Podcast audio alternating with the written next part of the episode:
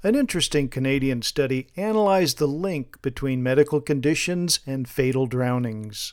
Their research, published in the Canadian Medical Association Journal, found that one in three people who drowned in Canada had a pre existing medical condition that contributed to the death in almost half the cases. The study analyzed over 4,000 unintentional drownings in both children and adults from 2007 through 2016. Researchers found that people with ischemic heart disease and seizure disorders were at increased risk.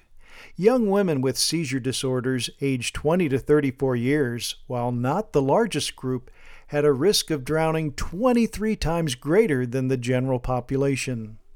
The most common activities leading to drowning were aquatic activities such as swimming and boating, and most often occurred in lakes or ponds. Most of these aquatic deaths occurred when the person was alone or when the incident was not witnessed. The majority of people who drowned were male, and about two thirds of the drownings occurred in urban areas. Of the drownings that occurred in bathtubs, 53% of the victims had a seizure disorder, and another 28% had some type of dementia. The authors commented that people with seizure disorders should use a shower instead of tub bathing, and if possible, only shower when another person is home.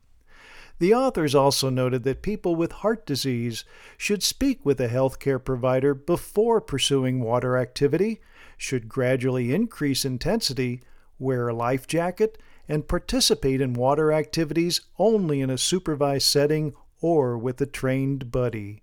For MediBlurb, I'm Dr. Jim Dwyer.